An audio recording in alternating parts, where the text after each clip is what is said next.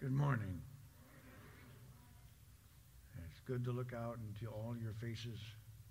You braved the smoke and you came. So praise God. And thank God that we can sing praises. He is worthy of our praise. Amen?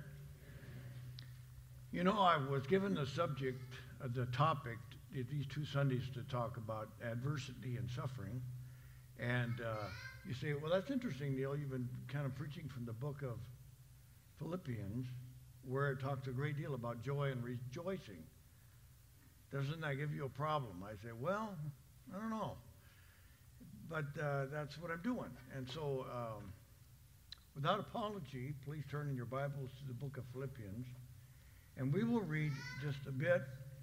We will read perhaps half of two, but all of one, which is small and uh, alert you to, if you could track how he's developing his thought. Now, just putting it out there, just kind of obviously, if we're talking about adversity and difficulty, this letter was written from prison, most likely in Rome. I don't think it is like our prisons. And um, the Philippians, of course, lived quite a ways away. And this is their evangelist, their apostle who's there. And so it's a very appropriate uh, letter of 104 verses long, I think, and can be read very easily in 14 minutes. And so he writing this in prison, probably cold, and he is kind of he's kind of doing what we're talking about here. He's saying, what does a Christian do in the midst of a very difficult time? He doesn't even know whether he would be executed or not, which becomes clear from the text. But we're going to read this together, and then we're going to look at some things that will help us. Because if there's anything here I want to emphasize this morning, is that uh, the Bible's not silent on this subject. It doesn't say health and wealth. If you become a Christian, all your problems will go away, or if you have any problems, you will solve them by 2.30 in the afternoon. The Bible actually does not say that. And I want us to see where's the help that God gives us in living our life here in Post Falls. We're not in Philippi, we're in Post Falls. But they both start with Pete, kind of. So if you are able, and so, and if you so desire, please stand for the reading of God's word. And I would like to lead us in prayer. Dear Heavenly Father, we bow in your presence with glad hearts this morning that we are called by your name, Lord Jesus. We are given so much uh, from your generous and overwhelming grace. And we are aware, Lord, that we're needy. We are very distracted often in this world, Lord, and we want to hear your voice. We want to be your people in a way that brings you honor and glory. And we ask, Lord, that you would illuminate what's on the page here in front of us so that we are instructed and that we're glad for it and we're encouraged and we're enabled to walk in newness of life. And we ask all this in the name of our Lord and Savior, your Son, seated at your right hand, Jesus Christ. In his name we pray. Amen. Philippians chapter 1, verse 1. Hear the word of God.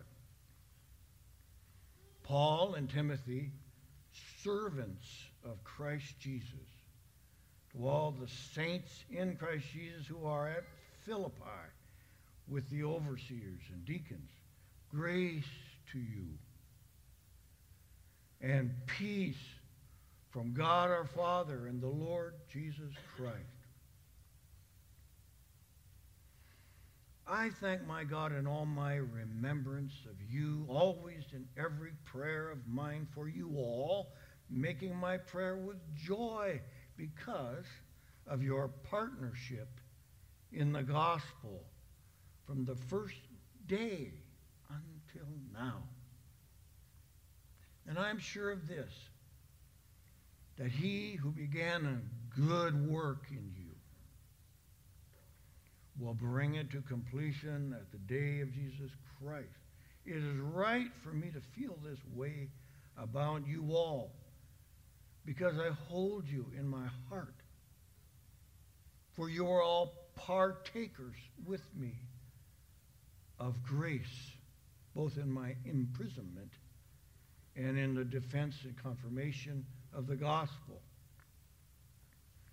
For God is my witness how I yearn for you all with the affection of Christ Jesus. And it is my prayer that your love may abound more and more with knowledge and all discernment, so that you may approve what is excellent, and so be pure and blameless for the day of Christ, filled with the fruit of righteousness that comes through Jesus Christ to the glory and praise of God. I want you to know, brothers, that what has happened to me has really served to advance the gospel. So that has become known throughout the whole imperial guard and to all the rest that my imprisonment is for Christ. Most of the brothers, having become confident in the Lord by my imprisonment, are much more bold to speak the word without fear. Some indeed preach Christ from envy and rivalry, but others from goodwill. The latter do it out of love, knowing that I'm put here for the defense of the gospel.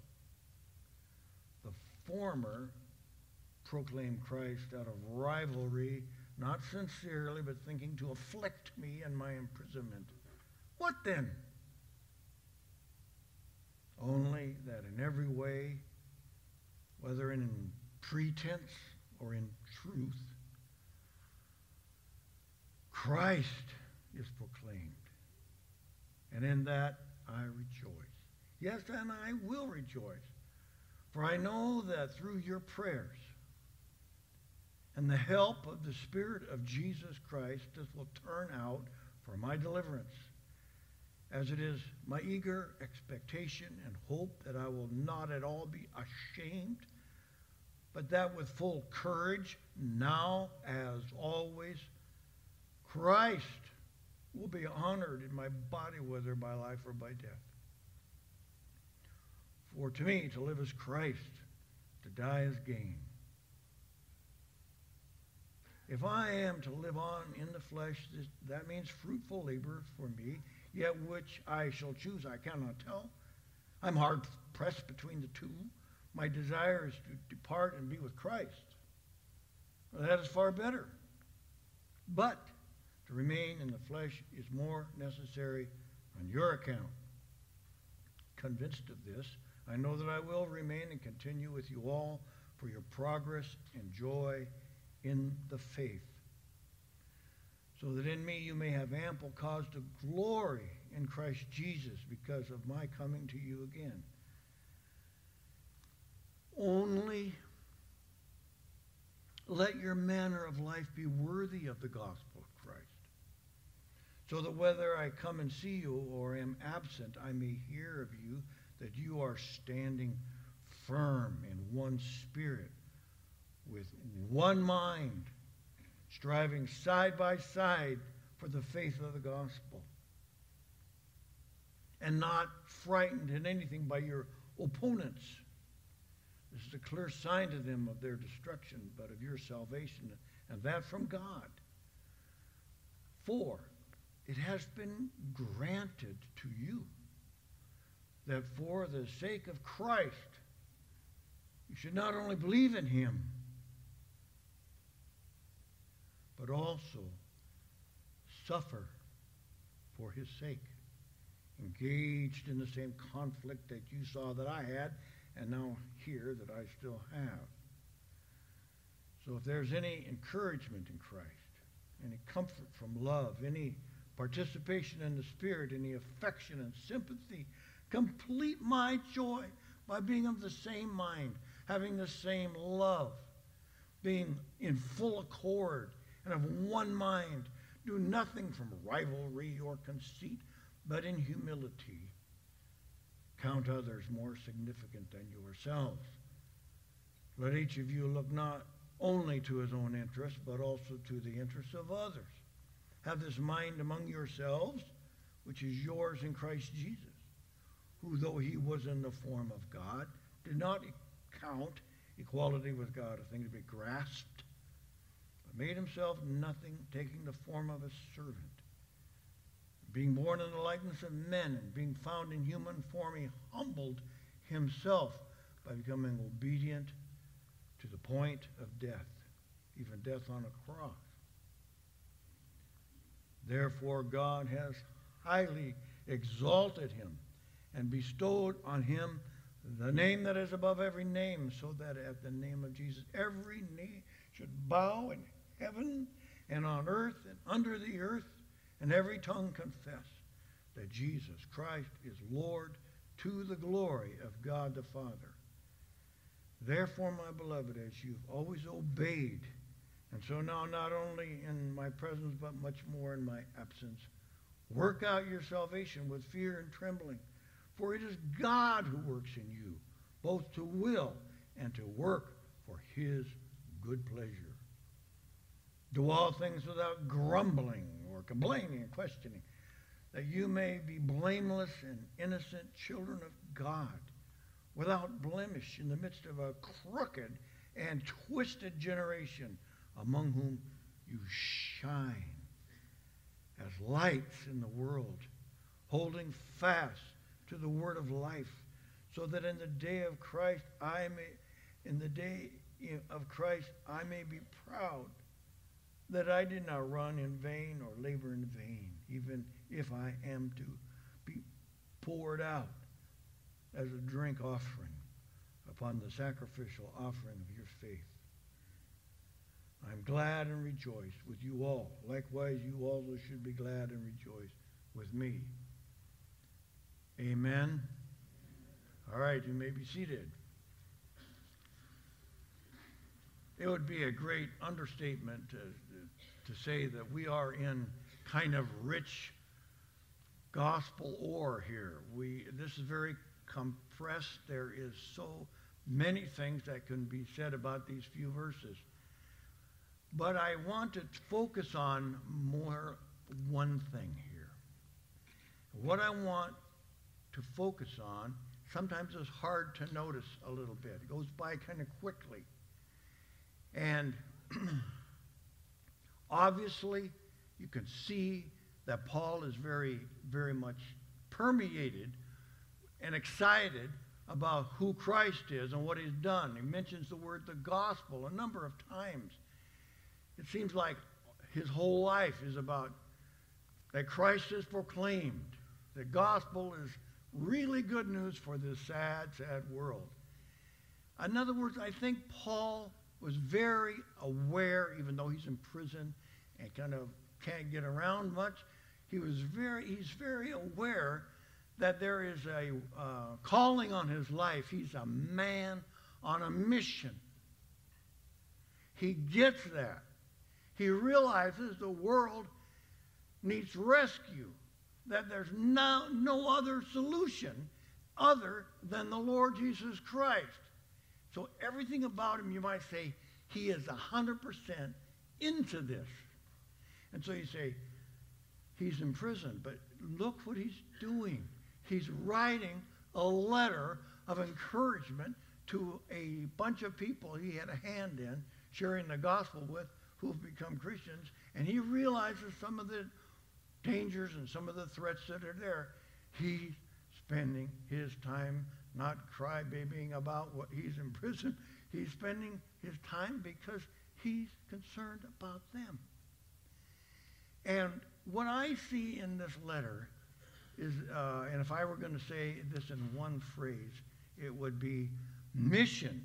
In other words, what, what we are in Christ as the people of God, we are people on a mission because Christ is on mission. And I would say he is totally aware that mission is a team effort. You'd say, I didn't hear that in there. didn't you? Huh. So I want to point out a couple of places here that'll help us, that might be valuable in the face, in whatever you're facing. You could say, you know, come on, give us a break. He was an apostle. He was an itinerant missionary. He went on all these journeys, got thrown in prison. So last week we talked a lot about the things that Paul experienced because he was an itinerant evangelist with the gospel in a world that largely hates God and hates Christ and hates the gospel. And there were certain things that happened to him that you might say were just received by Paul as, well, that's the occupational hazard of being an itinerant missionary. And there was a long list. Do you remember that? In this section, it's slightly different. It's a little more nuanced, and maybe we can relate to that one. We can relate to the other message as well. But this one, I think all of us can really connect with this. Because what it's saying here is that for the people of God, there is a grace. There is a grace in suffering. You say, uh, I missed it. Uh, was I, I, Did I miss that? Can you help us here? So I'm going to try to do that. Would that be all right? All right. Please look at verse 7. It is right for me to feel this way about you all because I hold you in my heart. For you are all partakers, partakers with me of grace,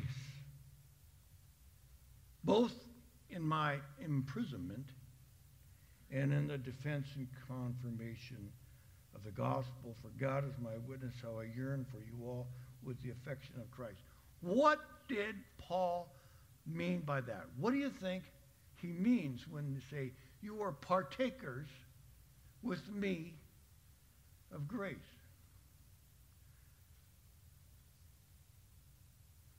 You're very quiet. One of the uh, videos that my, my, wife and I watch is one called um, Our Mutual Friend, you know. And there's these two guys in this funny place, and they have kind of a fire going, and this place is the guy's business, and it's got a kind of a rustic teapot there. You know, this is English, and so, you know, he's got a cozy around it. And he says to his friend, Would you partake? And here's this cup and this cup, you know, he's pouring the tea out. Partake. Partake. Part of partake is the word part, right? So he's, this word is actually built on the word shared experience, having things in common. So we have one pot of tea, you have a cup, I have a cup. Will you partake? One time a guy asked me in the village, you know, why, why are you doing this, you know? I said, you know, man, why am I doing this? Uh, don't you realize that we are part, I want to just park on that a little bit, part of something really great here. The gospel giving, being given to the nations. We are part of the greatest endeavor ever in the history of the world. And I want to say that you and I sometimes forget that we're part of something really, really great. Amen? And Paul reminds them of this. You are partakers with me of grace. He pointing them back to the unfathomable goodness and riches of Christ. Grace. How many of you are glad you're partakers together with others in Christ in grace? Comma. Wait a minute. You slipping something in here? both in my imprisonment and in the defense and confirmation of the gospel, Paul realized that these guys, these Christians in Philippi, were saying by action, by word, Paul, we are standing with you in prayer, even if you're in prison. You say, well, big deal. I think back in that culture, it was a big deal. It was a big deal. You say, well, that's, uh, you're not really resting this on too many verses here. Just turn over to verse 28. Oh, I'll start with 27. Now listen to the tone of what he's saying. Because this is the part where God the Holy Spirit wants to help us here, not in Philippi, but in Post Falls, okay? This is really good, so listen up. Only let your manner of life be worthy of the gospel. So whether I come and see you or am absent, I may hear of you that you are standing firm in one spirit, with one mind, striving side by side for the faith of the gospel, not frightened at anything by your opponents. Is a clear sign to them of their destruction, but of your salvation, and that from God. For it has been granted to you for the sake of Christ you should not only believe in him, but also to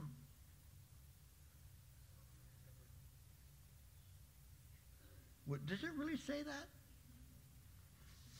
What's really surprising is this word granted is kind of a good translation, but this word, in the middle of this word, is built on a root. And the word root that this word is built on is grace. You have been graced by Christ not only to believe in him, it's a favor, it's help, it's a joy, it's a present, it's a gift. You get to believe in him. Good. And to suffer for his name. Not good. What? What are you saying? Are you saying that suffering is a gift? What's your you have been granted. It has been granted to you that for the sake of Christ you should not only believe in him, but to suffer for his sake. So why are you laboring, on this subject? We, for some reason, in the course of history, ha- are living in a place where it doesn't seem like you and I get much suffering, right? Right? Not much. Why is it important? What would we be missing if these pages were ripped out of the Bible? What is distinctive about the teaching here that we really, really need? One thing you can find out a lot about, and you hear it, you've already heard it in the verses, Paul knows what it's going to take.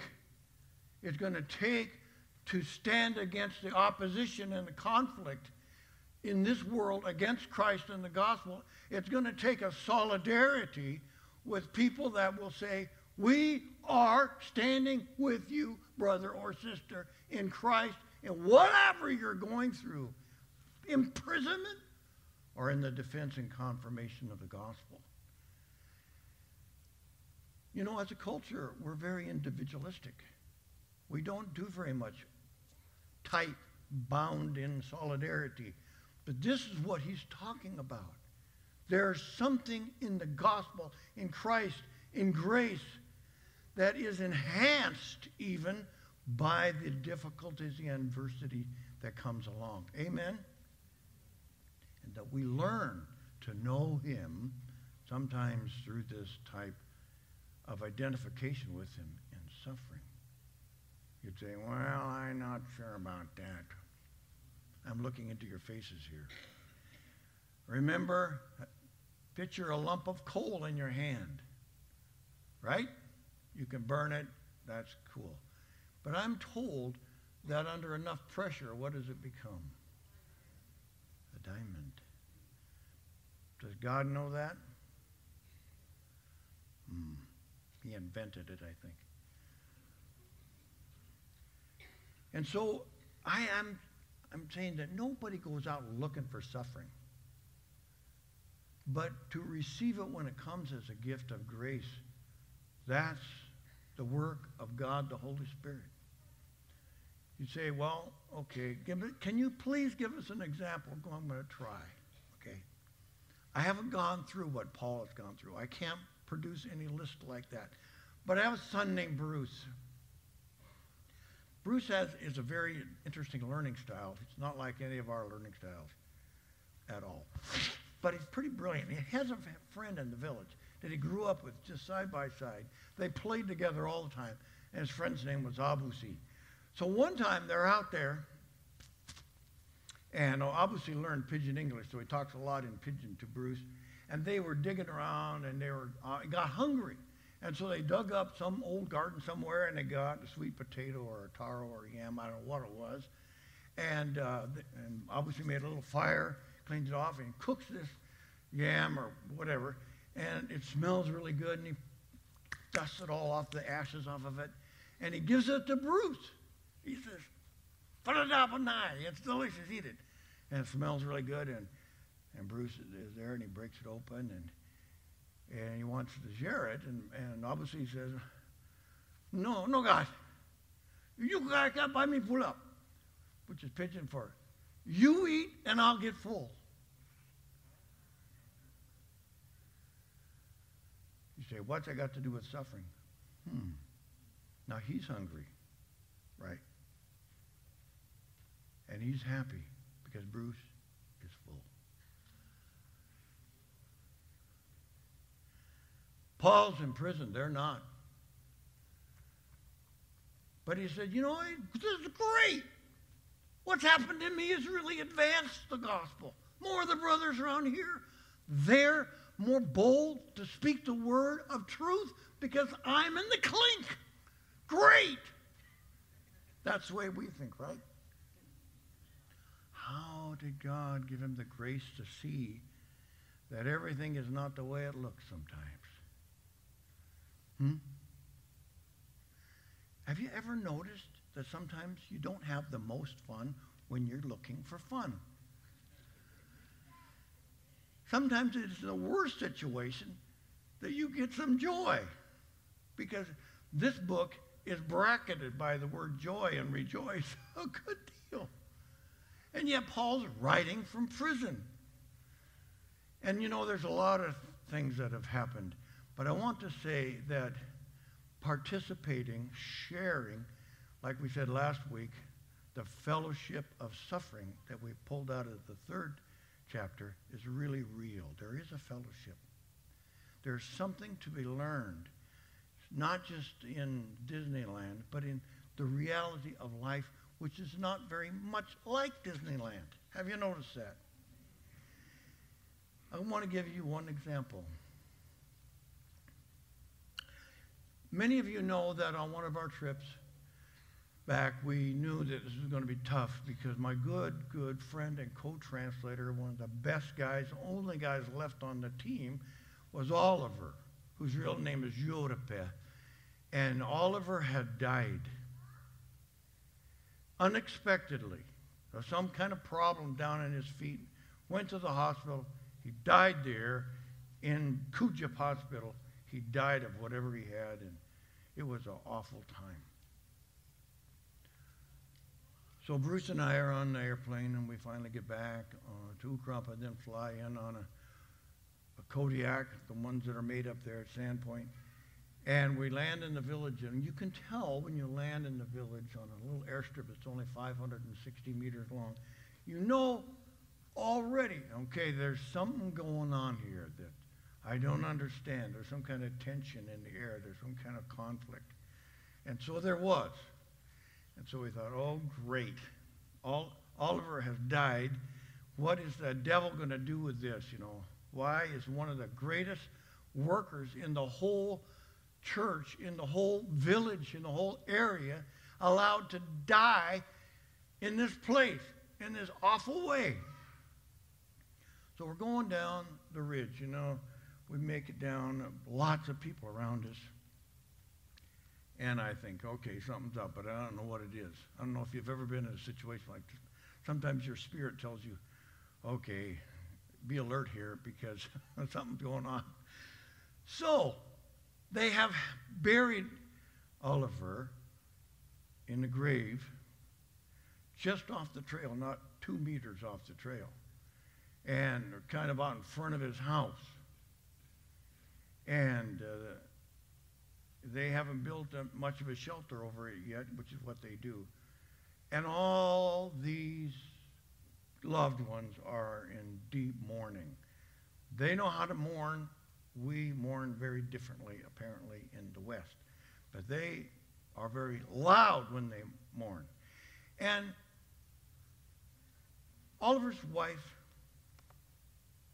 her name really is Hadiso, but we call her Diana Hama because, you know, she's the mother of Diana, their daughter. She is covered with red mud in her hair, her body, which is mourning, the way that one of the things they do in mourning. And she's down and she's mourning uh, volume 10.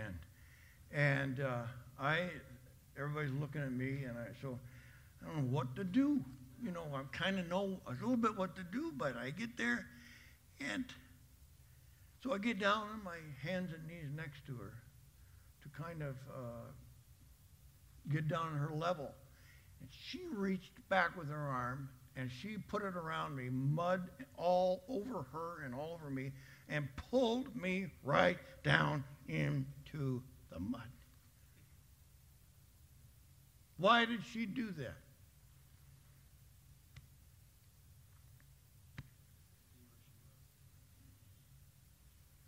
She knew that Oliver was my dear, dear friend. And she knew that I was just a dumb white man that didn't know what to do. So she kind of helped me. May I say that sometimes in the walk of a Christian, we're in a world that is really in a mess. A world that is on its way to eternal death without Christ. Is that true? And sometimes in this life of ours, we kind of forget what to do. We forget that we're supposed to weep with those who weep as well as rejoice with those who do rejoice. And the, God, the Holy Spirit, seems to reach out his hand, pick us up, and go, The suffering, by the way, is down here. You know, they griped to Jesus because he was eating with publicans and sinners. Remember that? Remember his come back to them? What did he say?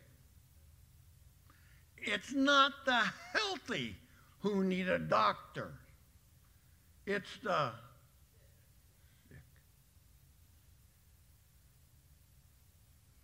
And we must not isolate ourselves from all of the mud and all of the, pardon my English, crap of this world when the only solution is Christ. We have to get down there. Amen? Where are you getting that? Not only believe in him, but also suffer for his sake. You'd say, well, what does that mean? Being identified with Christ, not only the joys of heaven, the freedom from bondage, the cleansing from sin, but we are also citizens of a, this particular planet. And there's a lot of people who are right down there in the mud. And we have to identify with them and share Christ with them. Amen? Suffering for his sake is said right here to be a grant. It's a gift. And I will repeat what I said. When it says partake, you're partaking with me of grace, Paul says. He's aware that they were standing with him in Christ. And I, one time this really got to me. I remember I was out, I had to be out in the village one time by myself. Carol with the other kids were back at Ukarumpa. And Wendy, my daughter, gave me a little present. She said, don't, oh, don't open that until you get to the village. I felt it. I felt the weight. I said, hmm, the, the sheep, and, and if I, it looks pretty good, you know. And I get to the village and I open it up, and it's a Cadbury's chocolate bar.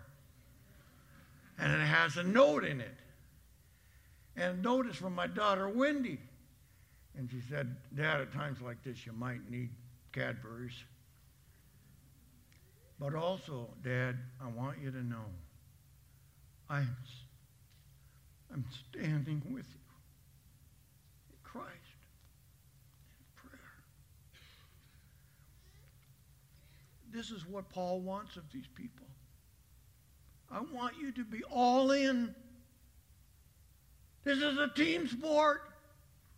Amen. Father in heaven, we, we ask for insight into what these words mean for us in this sad, sad world. Give us joy and rejoicing. Give us a willingness, Lord, to weep with those that weep and suffer with those that suffer. For your name's sake, we ask for that in Jesus' name. Amen.